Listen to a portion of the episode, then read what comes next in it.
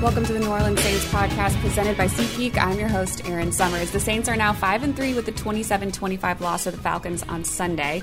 They do have sole possession of second place in the NFC South. New Orleans scored 19 unanswered in the fourth quarter to take a 25 24 lead late. However, Atlanta kicked a field goal as time expired for the win. Saints quarterback Trevor Siemian went 25 of 41, passing for 249 yards with two scores and no interceptions. Saints head coach Sean Payton spoke to the media on Monday and said that Siemian made quick decisions and graded out well. Going forward, they have to find ways to create separation at the skill positions and maybe catch some passes. I added that last part, but he did mention some of the drop passes early in the game, if caught, would have helped Siemian and the Saints overall have a better day. Payton would not commit to his starting quarterback for the upcoming matchup against the Titans. Taysom Hill did see some time Sunday, completing two passes. Running back Alvin Kamara had 13 rushes for 50 yards and a score. Wide receiver Marquez Callaway caught his fourth career touchdown pass. Wide receiver Kenny Stills had two catches for 30 yards with one touchdown. That touchdown, his first of the 2021 season. Now, to break down the Saints Falcons matchup and look at what's next, here's former Saints running back and current Saints radio analyst Deuce McAllister. Deuce, thank you so much for joining me on the podcast today. Unfortunately, it is after a Saints loss as they fell 27 25 to Atlanta on Sunday. What were your initial thoughts following that game? It was a crazy fourth quarter and a way for that one to end. Well, it's unfortunate that you lost. I mean, I thought that you did uh, things good enough in, in, in spots. You know, obviously not the overall game, and uh, it ended up coming to bite you as far as you know uh, execution is concerned, and just making some of the mental mistakes that you had kind of avoided the last couple of weeks. And so that's one things that they're going to have to get fixed.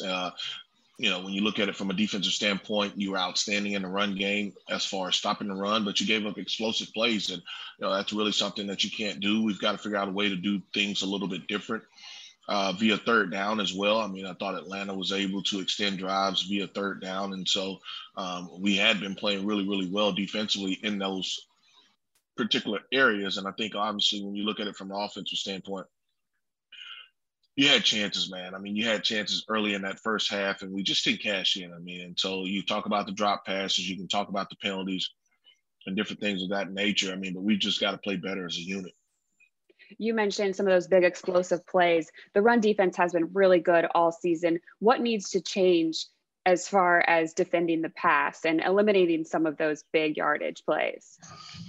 Well, some of that's going to be communication issues, uh, you know, and just everybody being on the same page and understanding and knowing kind of what we have to do and what we're doing from a um, offensive standpoint. The other part of it is, you know, pass rush. And so to be able to get a pass rush, that's what you're going to have to do. It works hand in hand when you talk about offense, defensive philosophy, uh, being on that same page you said earlier in the game there were some mistakes and obviously there were a few drop passes some penalties. Those are things though that the team can clean up and fix. Overall this team has been through a lot and they have rebounded they've risen to the occasion. What have you liked about the mentality and the way the team kind of just continues to rebound from some of these situations that they've Even run into this year?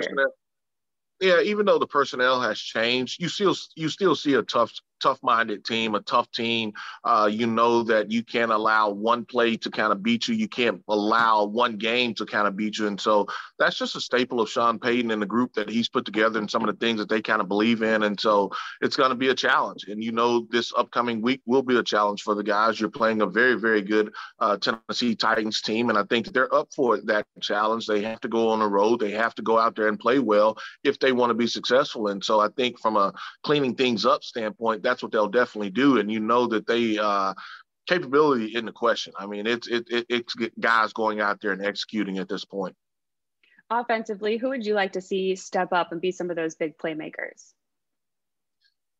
Well, obviously, you've leaned a lot on Alvin. I mean, uh, you know, at some point he's going to have to get some help. And so you talk about just skill group in general; those guys have to continue to step up. You know, when you talk about being able to make plays consistently, uh, you know, whether it's the wide receiver room, whether it's the tight end room, you know, they've got to be able to make plays. And even Alvin himself can continue to raise his game up week in and week out. I mean, that's what it's going to take from that standpoint. And so, you know, from the offensive standpoint, they just want to be better. I mean, I thought that they were doing things really, really really well before a couple guys got hurt. You get some of those injured guys back but now, you know, it's just fitting everybody back into that process. Quarterback Trevor Siemian getting his first start since the 2019 season. How do you think that he handled that moment? I thought he did well. I mean, I thought he played well. Obviously, he'll go and tell you, hey, look, there's some throws that I need to make a little bit better. You know, ball placement, uh, getting the football out of my hands. You know, my drops as far as where am I going on my drops. You know, uh, I, I think that obviously he can improve on some of those things, but at the same time, it's a team effort you know, and he, his offensive line has to do a better job of blocking and protecting his receivers and tight ends and running backs. You got to catch the ball.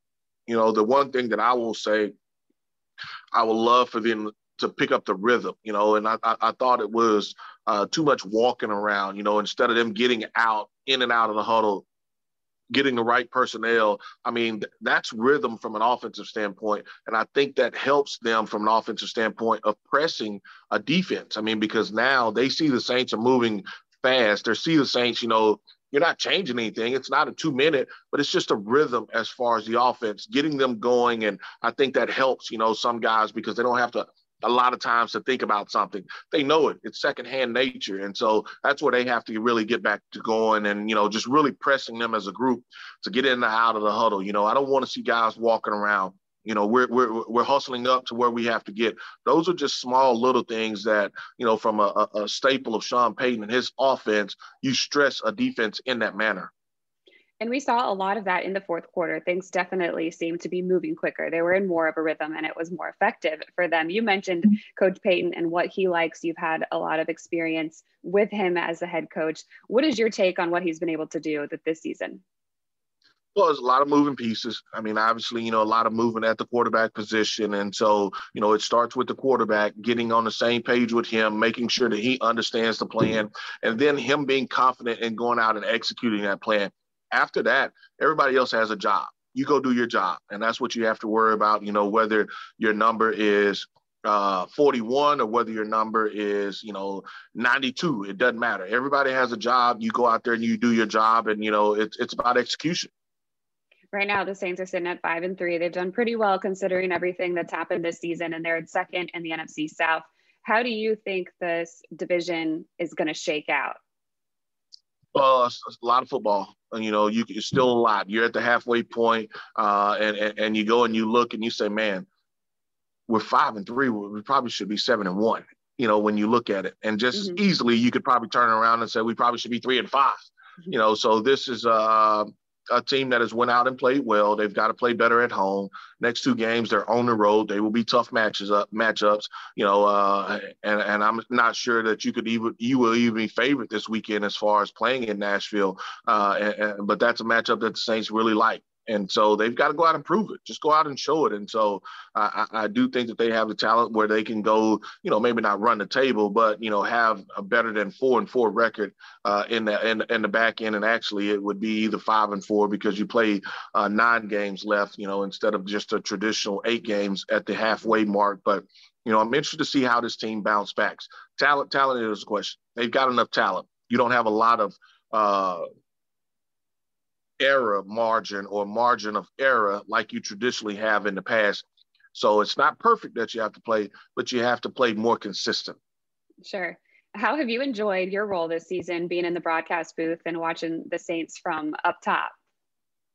I, I enjoy it. I mean, you know, for me, uh, my enjoyment comes when they're successful, you know, and I know what the work that they're putting in. I know the time that you're putting in. And so to be able to enjoy the fruits of the labor of that hard work, that's what really uh, you, you, you, you're excited about. And then, you know, for the fans' perspective, just being able to see them and their excitement and how different it is when the team is doing well versus when they're doing bad. So, I mean, for me, you know, you definitely enjoy the ride and, you know, you're just pulling for them. Yeah, and I see you wearing the Ole Miss shirt. You had an Ole Miss game this weekend. You were able to call your alma mater for the SEC network. What was that experience like?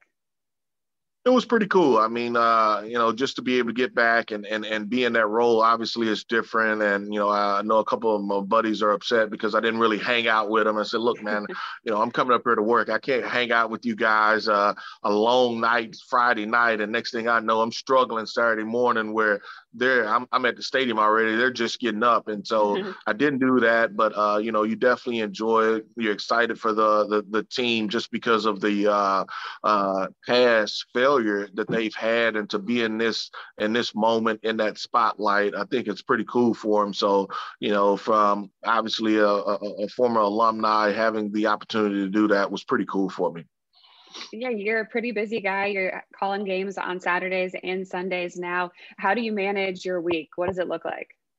It's a it's a unique support system that I have in place. You know, just being able to uh, be there for your family, the wife and kids. You know, obviously juggling a lot on their ends, but just making sure that you're involved as well with what they have going on, and you know, trying to manage you know the studying part, the travel part, uh, and making sure that hopefully you don't miss anything that happens, whether it's around each league or whether it's you know just around your specific game. And so uh, it's tough you worry about the travel, you know, some of the stuff that you can't control. You always want to have a backup plan in place for that. And so outside of that, it could be a lot worse, you know. And so uh, for myself, you know, just enjoying it. All right, I have to ask you, uh, Mark Ingram, running back here for the Saints, needs 20 more yards to pass your record for all time rushing yards with the Saints. How do we feel about that?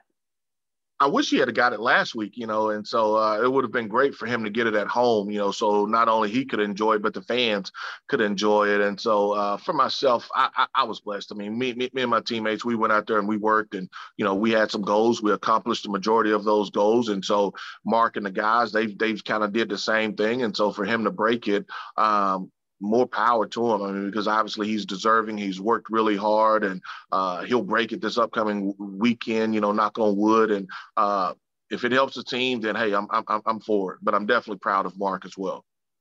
Yeah, that's a great answer. I like it because you, you know hopefully that means that good things are happening for the team if he's out there running for more than 20 yards at least. It's been good to yeah. have him back on the squad thank you so much for joining me today. I appreciate the insight on this past matchup and what you think of the Saints going forward.